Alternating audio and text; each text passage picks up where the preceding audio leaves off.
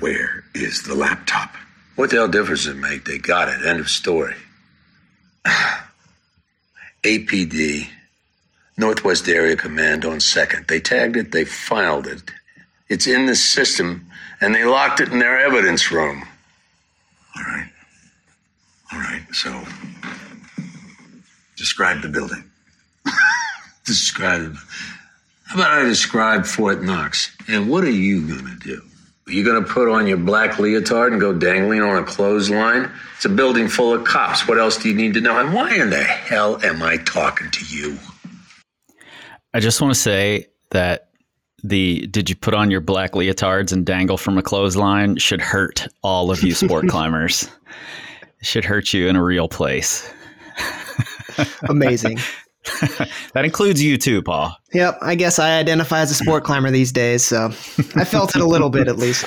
Yeah, it hurt a former me, and the current me is the one who knocks. So awesome. uh, today is going to be a little bit different. Uh, number one, this is the first time we've, throughout the entire season, that we've actually discussed a paper a little bit beforehand. And we haven't really discussed the content of the paper as much as how to structure this episode because we're looking at two different creatine reviews and they're they're both kind of massive. So we had to figure out how to structure this thing. Mm-hmm. Yeah, there's a lot of information on here. I think, you know, over 500 studies in these two papers alone, which is yeah. a lot. And one of them mentions that there are there are thousands of studies done on creatine. So Yeah, I think it's the most researched supplement out there Yeah. or if not the most, it's one of the most for sure. So, evidence-based methods for supplementation, this is probably one of the first places you're going to look. And everyone knows about creatine or has heard Yeah. about it. Yeah, totally. And I, you know, I think that the the place we're starting um, is a really important place to start, uh, especially with climbing being in, being in the Olympics now, um, and sport in general. And we're starting with a paper called the International Society of Sports Nutrition Position Stand. Safety and efficacy on creatine supplementation in exercise, sport, and medicine um, a bunch of authors.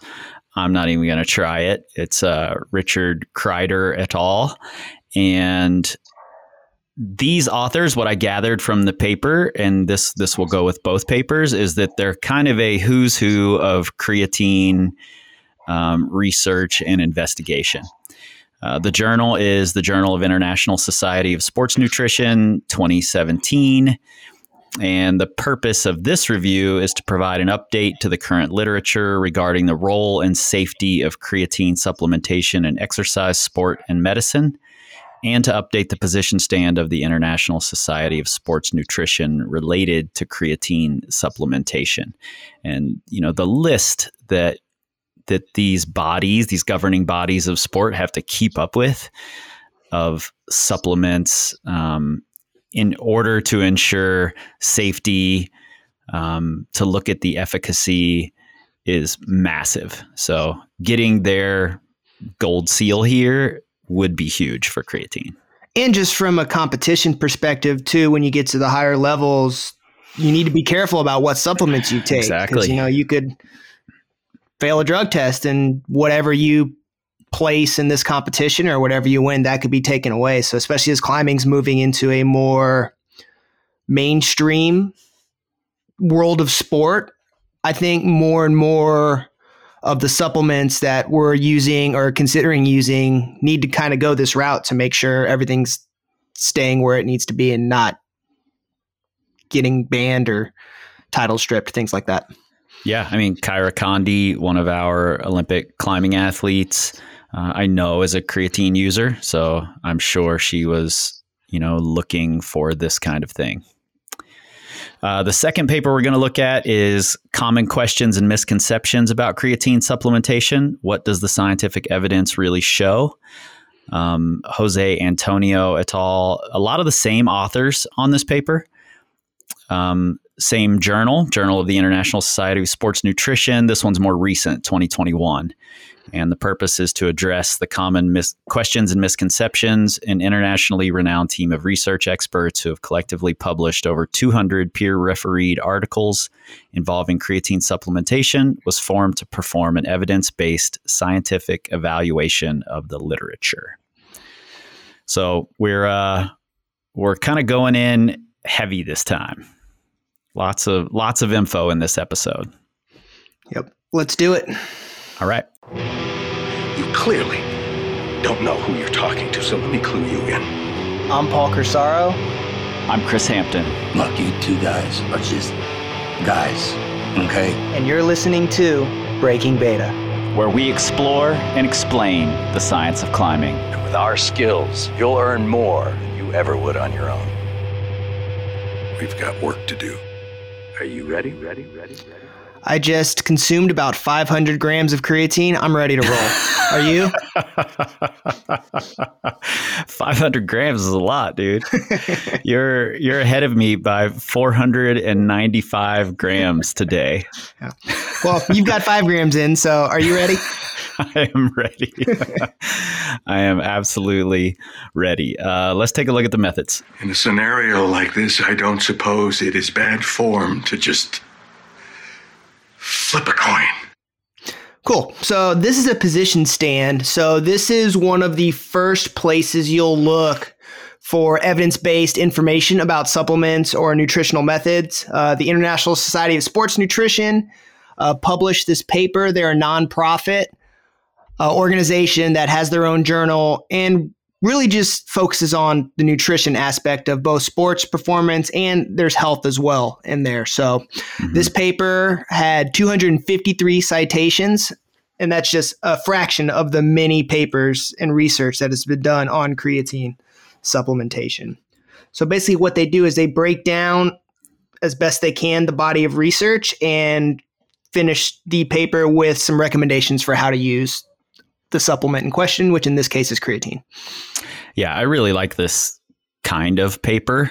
Um, you know, it makes it quite easy as a reader, as a coach, as a uh, an athlete to look at it and get the actual suggestions out of it. You don't have to tease them out yourself. They're pretty much there. And if you want to look deeper into one, you can. And I think that's what we're going to do today. Yep. Um, let's just uh, jump right into what it says. Whatever you, whatever you think's supposed to happen, I'm telling you, the exact reverse opposite of that is going to happen. All right. Um, let's take these one by one. I think I'll just uh, I'll start, and we can kind of go back and forth on what their suggestions are here, and you know, kind of talk a little more about each one. How's that sound to you? Let's do it. Sounds great. All right. So, after reviewing the scientific and medical literature, the International Society of Sports Nutrition concludes the following in terms of creatine supplementation as the official position of the society. Number one, creatine monohydrate is the most effective ergogenic nutritional supplement currently available to athletes with the intent of increasing high intensity exercise capacity and lean body mass during training. Yeah, and that's pretty backed up. They cite a bunch of different studies that are done here, and it pretty much improves performance across the board on almost everything that's been looked into for both exercise and sports performance. So the evidence is the evidence is there for sure. Yes, Yeah, I, I think that's. I think climbers should absolutely be looking at that and taking it into consideration. Yep. So, creatine monohydrate supplementation is not only safe, but has been reported to have a number of therapeutic benefits in healthy and diseased populations, ranging from infants to the elderly. There's no compelling scientific evidence that the short or long term use of creatine monohydrate, up to 30 grams a day for five years, I guess I'm a little over with that 500 grams, has any detrimental effects on otherwise healthy individuals or among clinical populations who may benefit from creatine supplementation. We supplementation. use a different chemical process, but it is every bit as pure. Yeah, I think the the safety of it is important, right? Um, I consider, and I think we all should consider everything we're putting into our bodies. You know, we shouldn't just jump onto a supplement because your friend said it. Um, and the amount of evidence here is overwhelming. And the up to 30 grams a day, that's well over the the recommended dosage, um, well under the the Paul dosage of 500 grams, um, but that's well under, and that's you know that study looked at it for five years, so. Um, seems safe to me, and I can't argue with that. I will say, especially when if you start talking about you know therapeutic and medical uses of creatine, definitely talk to someone who's licensed in nutrition.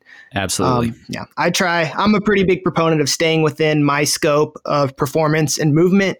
So I always mm-hmm. get a little nervous when we get into the medical side of things. So please see sure. someone with doctor in front of their name or someone who's licensed to practice clinical nutrition if you're considering using supplements for health and medical reasons. Yeah, absolutely. Here's my disclaimer. Appreciate that. Yep.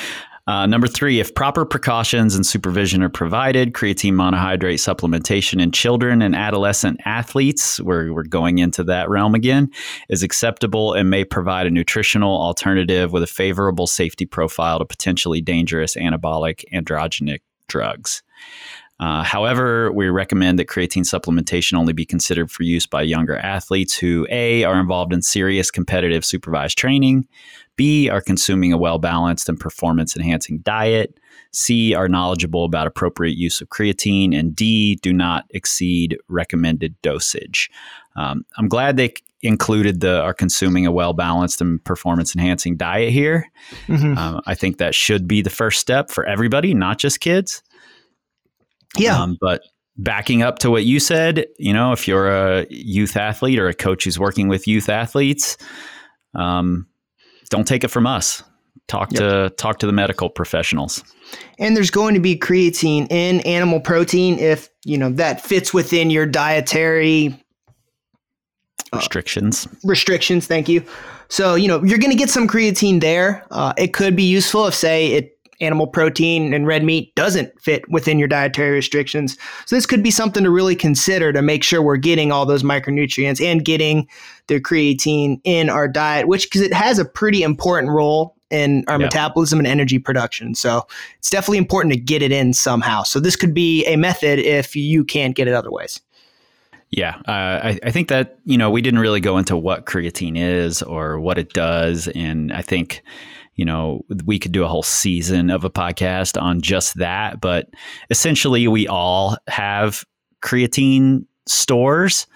Um, and they're extremely beneficial for recovery and for uh, athletics in general. So, if we need more of it, then that's where the supplement comes in. Number four for you. So, label advisories on creatine products that caution against usage by those under 18 years old, while perhaps intended to insulate their manufacturers from legal liability, are likely unnecessary given the science supporting creatine safety, including children, including in children and adolescents. Yep. Back to that. If you're if you're working with kids, don't take it from us. Yep. But I do think that's worth talking about. Like the labels on a lot of these products the legal teams are going to drastically you know change what that label is allowed to say for any company. So we can't necessarily take the label at face value all the time. Yeah and a lot of those labels the wording can make it seem like there could be some serious dangers to using certain supplements when really it's just being protective. So it's that's why it's useful to have these position stands to dig a little deeper and find what the science really says for these. Yeah, totally. I mean, I think I bought some furniture the other week that causes cancer if you live in California. So that's like everything out there has that label, I believe, right? yeah. All right. At present, creatine monohydrate is the most extensively studied and clinically effective form of creatine for use in nutritional supplements in terms of muscle uptake and ability to increase high intensity exercise capacity. Um, important if you if you are climbing a lot, training a lot. You mm-hmm. know, it's having the energy to to do that in an effective way isn't only going to mean that you send more. It's also going to mean that you're reducing your risk of injury. Um, you're recovering faster. So for me, that's a big win.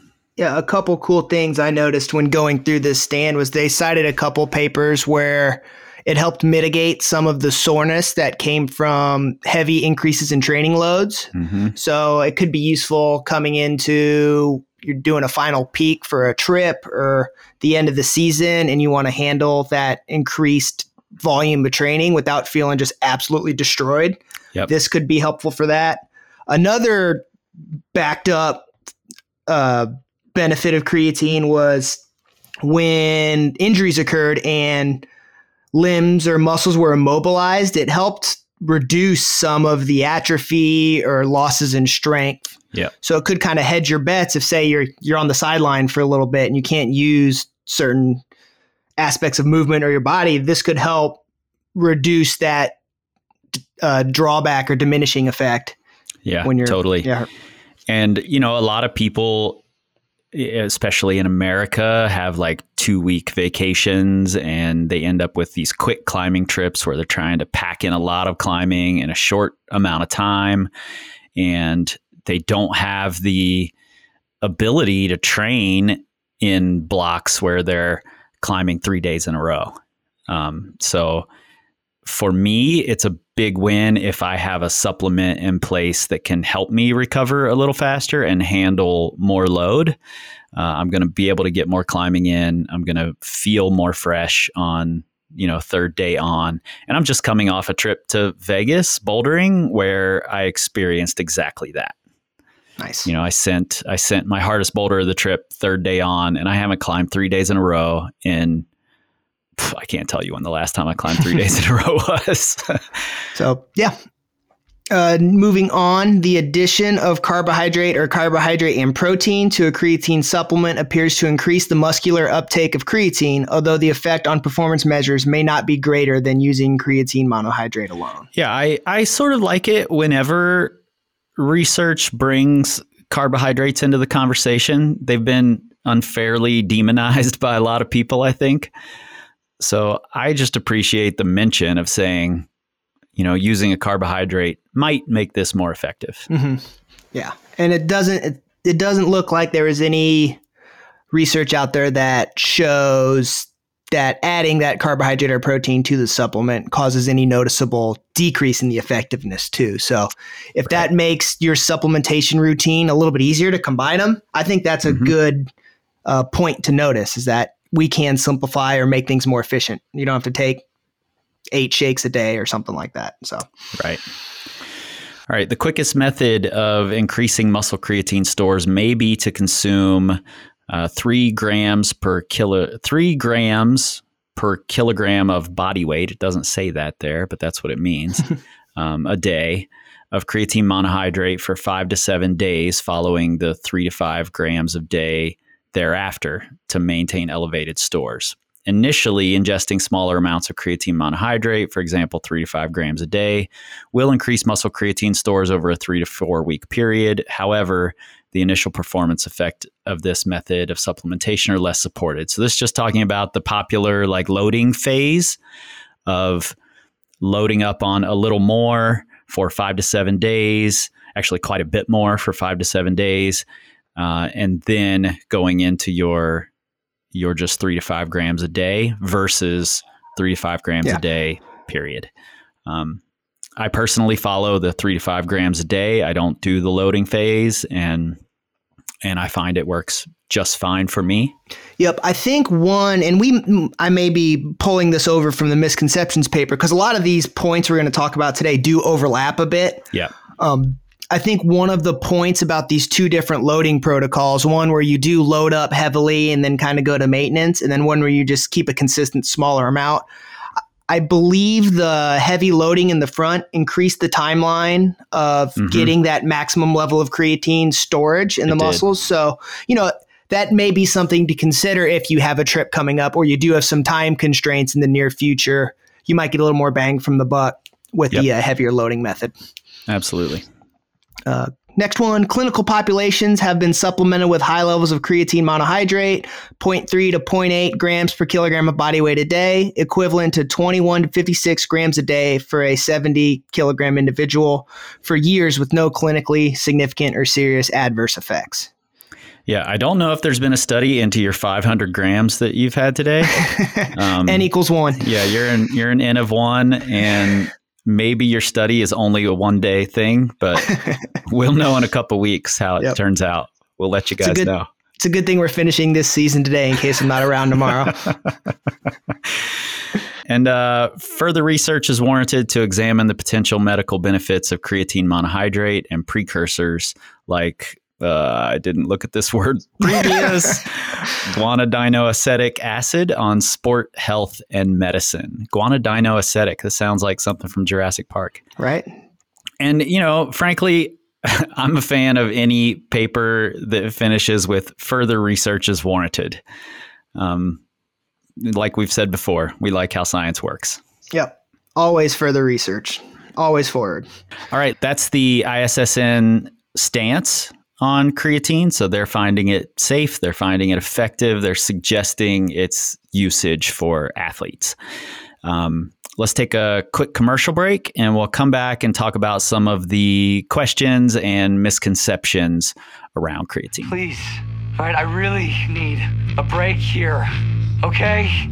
So, despite the fact that this show is all about science, most of us, including Chris and Paul, aren't just one dimensional rock climbers that only care about the data. There's so much more to this sport. Okay, but say, you know, just for the sake of argument. That's why we're a proud member of the Plugtone Audio Collective, alongside founding member podcasts Sends and Suffers, the Power Company podcast, and the American Climbing Project. From building community and tackling tough conversations to sharing spray about exciting recent sends, we've got it all. Rooted in climbing and expanding outward. You can find more of our shows by searching for Plugtone Audio in your preferred podcast app or by visiting us at the link in your show notes. And as always, please share your favorite episodes with your friends. Oh, and did I mention that we're constantly growing with new podcasts being added all the time? So keep an eye out or an ear out for new shows soon. Let's all go back to work, for Christ's sake, okay? All right, we are back from commercial break and we're looking at some of the questions and misconceptions that we all have when it comes to creatine. Whatever you, whatever you think's supposed to happen, I'm telling you, the exact reverse opposite of that is going to happen. All right, I'm, I'm about to let the cat out of the bag a little bit here, Paul. Do it. Here's how we're going to structure this section I'm going to be asking the questions, and then I'll let you read their answer, and then we can talk about the ones that sort of make the most sense to discuss in terms of climbers and athletes in general. And the reason I'm letting the cat out of the bag is because at some point we're going to be doing some Better Call Paul episodes where Paul is answering questions particularly yours. So let's start with Does creatine lead to water retention? So, in summary, while there is some evidence to suggest that creatine supplementation increases water retention, primarily attributed to increase in intracellular volume over the short term, there are several other studies suggesting it does not alter total body water, intra or extracellular, relative to muscle mass over longer periods of time. As a result, creatine supplementation may not lead to water retention. So, what we're doing as we kind of go through this, we're kind of reading the conclusion for each section, and then we'll talk about it. So, that's kind of why this is a little bit longer, a little more specific wording, because we're just pulling this straight from the paper. Yeah. And, you know, my thought here, and you know they they discuss it in this paper as well is that this myth comes from all of those that early research, you know, that was done decades ago, um, that showed this um, water retention based on using 20 grams a day for for six days or so, and that's quite a bit more than the the recommended if you're following the you know the three to five grams a day. Um, so there there could be still some some water retention that's noticeable um, if you're doing that loading protocol. But it's hard to separate that from is it muscle mass that we're gaining? Is it water that we're holding? Um, unless you're doing a study. If if it's just you and you're like, oh, I've gained some weight, I must be taking on water. I don't know if we can make that claim. And it seems to be pretty short term, right? It kind of seems to level out Right. A period of time. So, yep, cool. All right, next question: Is creatine an anabolic steroid? So, in summary, because creatine has a completely different chemical structure, it is not an anabolic steroid. I don't know that we need to go too much more into that. Um, Yep. I don't know what the chemical structure of these things are. Um, so I'm fine if if this journal and this review is saying it's not a steroid. Yeah, I think the important distinction here is the physiological and performance outcomes of steroids and creatine can be sil- similar. You can perform better, you can recover faster. Uh, the mechanisms action, like like was just mentioned, so it's different chemically, but also its legal categorization is different too. And I think that's really important when you get into competition as well. As long as it's allowed and safe, which the evidence shows, and you can use it to help your performance, it's a viable pathway. We use a different chemical process, but it is every bit as pure. Exactly. Oh, that's a perfect one. Work hard over here with these samples, Paul. um, does creatine cause kidney damage or renal dysfunction? Uh, in summary, experimental and controlled research indicates that creatine supplementation, when ingested at recommended dosages, does not result in kidney damage and or renal dysfunction in healthy individuals. Yeah. So recommended dosages, not the 500 grams a day that Paul is on today. And I think this continues with the theme of a lot of these misconceptions come from earlier research. I think the big one this came from was a case study that was published in 98 with a young male who had kidney disease as well. Mhm. I think some of the markers were declining while he underwent creatine supplementation. And I think they have pretty cons- consistently done some research trials uh, about creatine some supplementation and kidney and renal function has actually increased and Right. o- overall improved. So I think a lot of this initial case study misconception has been pretty strongly uh, negated. Yep. I think so. Uh, does creatine cause hair loss or baldness? In summary, the current body of evidence does not indicate that creatine supplementation increases total testosterone, free testosterone, DHT, or causes hair loss and baldness. Here at the end of round one, I'm going to recommend cautious optimism. Uh, you'll start feeling better soon, more like yourself, and your hair should start to come back. Yes. You and I can't comment on this because Yep. both of us are either bald, going bald by choice, or not. Yeah, my future is very apparent when you look at my relatives. So Hair apparent. All right. Uh, does creatine lead to dehydration and muscle cramping? Uh, actually, can we go back to the hair loss thing real quick? Yeah. Um, yeah, let's so do it. I just figured we'd highlight again. This came from an initial um, study that was done in the past, uh, where some ru- rugby players and they saw an increase in the DHT or dihydrogen testosterone over time. Mhm. Um, that study, however, has not been replicated.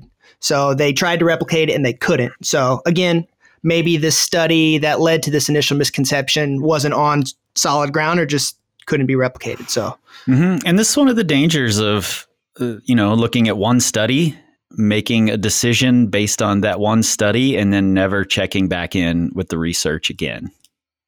So use use science how it's used. That's the best way to go about it. indeed.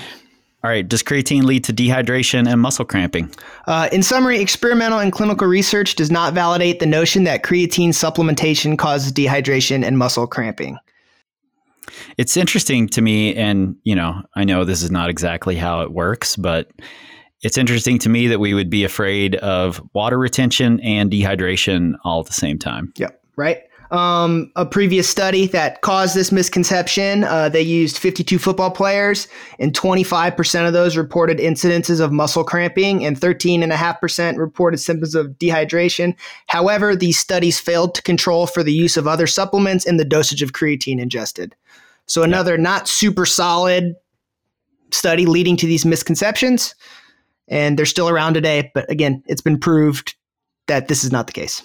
Yeah, the, that kind of thing seems like it's rampant. And when something is as widely studied as creatine, if you come across one of those studies, it's pretty easy to go deeper into that rabbit hole and see what other studies are saying. Yep. And then a study after that 72 athletes, coll- collegiate football players, and they actually had better, or so I guess less instances of cramping, dehydration, tightness, muscle strains, all that. So it's looking right. like it's actually the opposite. So maybe when you're putting on your tight ass climbing shoes, creatine will help your feet not cramp up over and over and over. That is the worst, isn't it? it's the worst. I hate it. No.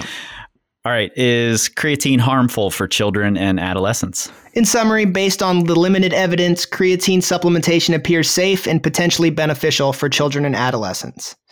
Yeah. One of those that, you know, overlaps a little bit with the ISSN stance. And um, like I said before, if you're working with youth athletes, don't take our word for it. Do your own research, talk to professionals. Very much so. All right, does creatine increase fat mass? Uh, in summary, creatine supplementation does not increase fat mass across a variety of populations. Uh, this one's, yeah, pretty straightforward. They've done a couple longer duration studies. I think there's one that's like five yeah. years plus where they didn't see any of this. Up to two years, I think, is okay. what it says in this one. Yeah, it says, yep. however, randomized controlled trials, one week to two years in duration, do not validate this claim. Okay, cool. Yeah. Uh, is a creatine loading phase required? In summary, accumulating evidence indicates that you do not have to load creatine. Lower daily dosage of creatine supplementation, uh, for example, three to five grams a day, are effective for increasing intramuscular creatine stores, muscle accretion, and muscle performance and recovery. Yeah, we've talked about this a little bit. The loading phase might be beneficial for getting the effects a little faster, um, but certainly not required. Yeah. Is creatine beneficial for older adults? In summary, there is a growing body of evidence showing that creatine supplementation, particularly when combined with exercise, provides musculoskeletal and skeletal and performance benefits in older adults. Yeah, I you know, this one I think is especially pertinent for climbers. This is one of the sports where you can continue enjoying the sport, pushing yourself into whatever age you're interested in doing that in. And um, they mentioned that you know, one of the things that's scary for older athletes is age related sarcopenia. So essentially, it's a skeletal muscle condition of loss of muscle mass, strength, and muscle functionality. And there's some evidence saying that creatine can combat that, um, particularly when used in conjunction with exercise. Yeah. And that's, you know, that's maintaining that muscle mass is huge for daily life and for performance. So I think that's a really interesting and exciting thing to look at there. Yeah, and muscle mass, you know, is is safety, strength is safety. And any injury when you're an older athlete is is going to be a, a much bigger deal than when you were 19 years old. So for me, the fact that I'm able to stay stronger, uh, be safer, n- not be as vulnerable to injury, muscle injury. Um, that's a big win. Yep, absolutely. Uh, is creatine only useful for resistance power type activities? In summary, there's a variety of athletic events, not just resistance power activities, which may benefit from creatine supplementation. Power everything. Power everything. That's all what I'm things. all about. You sport climbers may not need it, but I do.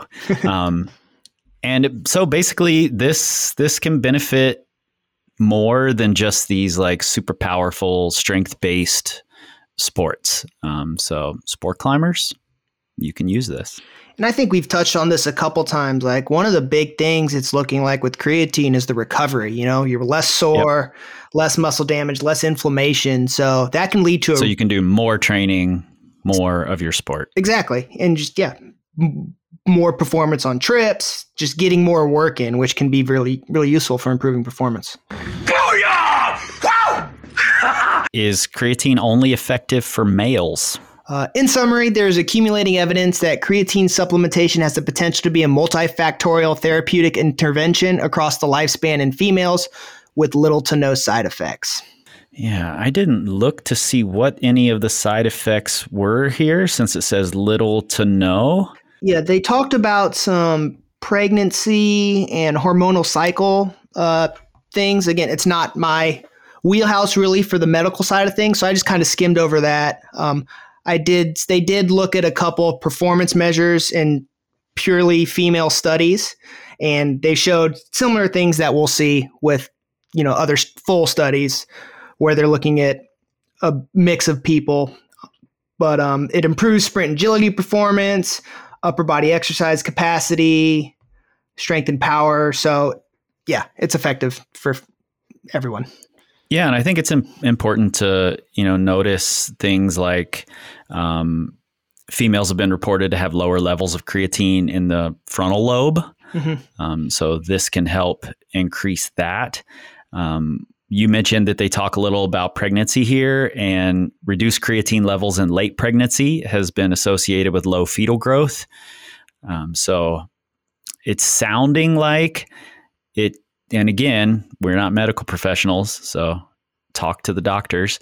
Um, but it's sounding like it's not only a safe thing, but could be a beneficial thing. Yep, indeed.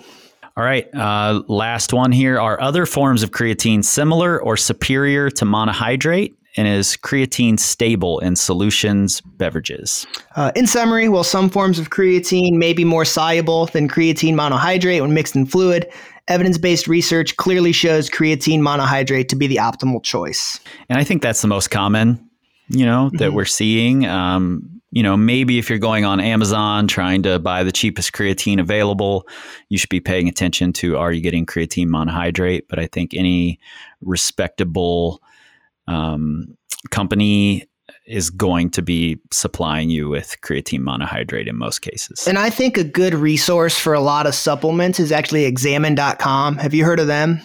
I haven't. So yeah, uh, it's basically was founded as a third party research and vetting organization or resource for supplements. You know what's in it. You know, because a lot of claims are made on some of these supplement bottles, so that mm-hmm. could be a mm-hmm. good starting starting point to find quality um, supplements as well. And you know, we both get supplements from various companies that we like as well. Um, but yeah, I think they mentioned in the paper. So creatine salts or like creatine complexes, they're often marketed as more effective sources of creatine than creatine monohydrate. But per this paper, there are no peer reviewed published papers showing that the ingestion of creatine salts or other forms of creatine uh, increase creatine storage in muscle to a greater degree than creatine monohydrate. Yeah. Um, marketing is scary shit, man. So, indeed, definitely don't just take the ads word for it yep. when you're looking at things. And I'll make sure to have a, a link to examine.com in the show notes for folks who want to go and check it out. Yep.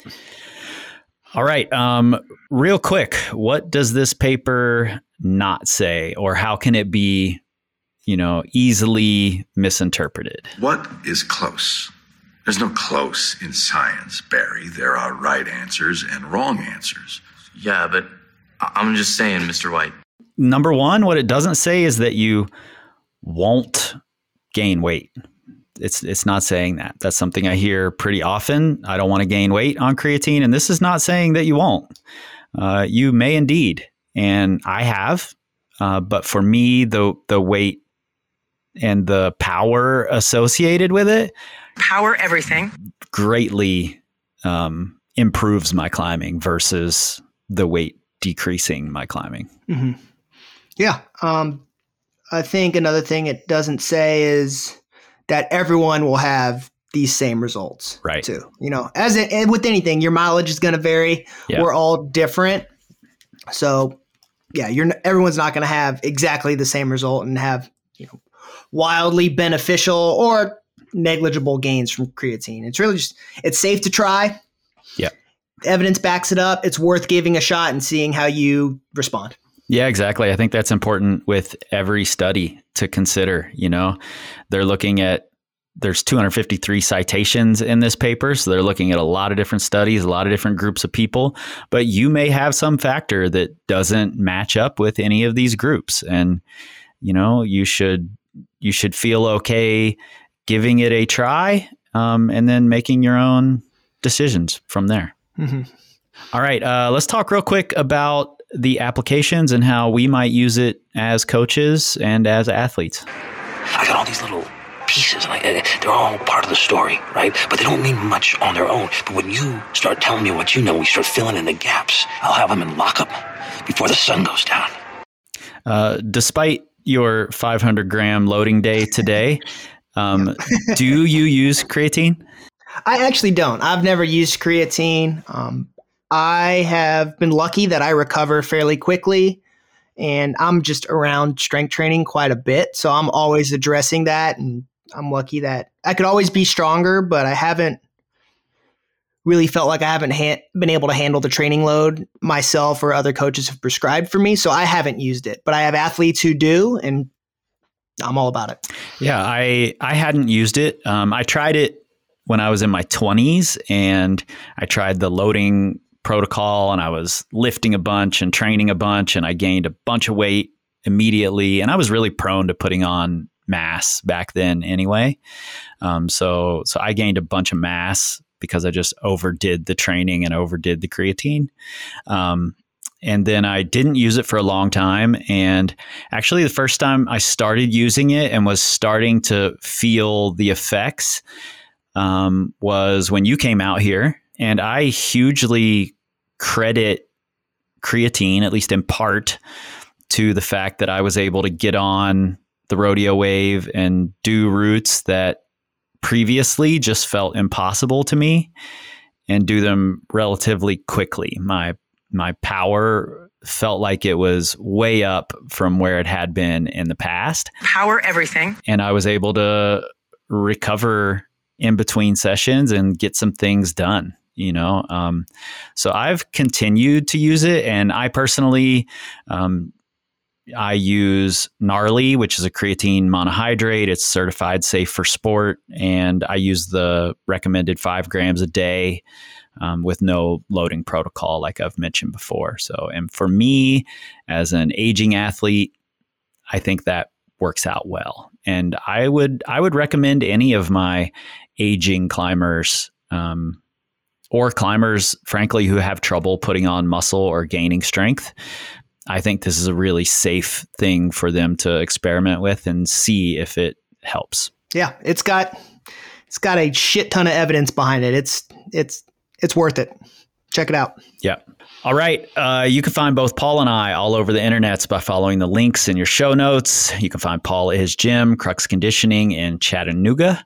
If you have questions, comments, or papers you'd like for us to take a look at, and like I said, I'm, we're coming with those Better Call Paul episodes. Um, just cat out of the bag there. So if you have questions, let us know. Hit us up at community.powercompanyclimbing.com. Don't forget to subscribe to the show, hit the follow button on Spotify, leave us a review, and please tell all of your friends who cite those 1982 studies that say you'll look like a bodybuilder if you use creatine. Not that that's necessarily a bad thing, that you have the perfect podcast for them. Uh, we'll see you next week when we discuss once again hangboard protocols and which ones will make you magically stronger and have more endurance. Can't wait. It's done! You keep saying that, and it's bullshit every time! Always! You know what? I'm done! Okay? You and I, we're done. Breaking Beta is brought to you by Power Company Climbing and Crux Conditioning and is a proud member of the Plugtone Audio Collective. For transcripts, citations, and more, visit powercompanyclimbing.com slash breaking beta. Let's not get lost in the who, what, and whens. The point is, we did our due diligence. Our music, including our theme song Tumbleweed, is from legendary South Dakota band Rifflord. This is it. This is how it ends.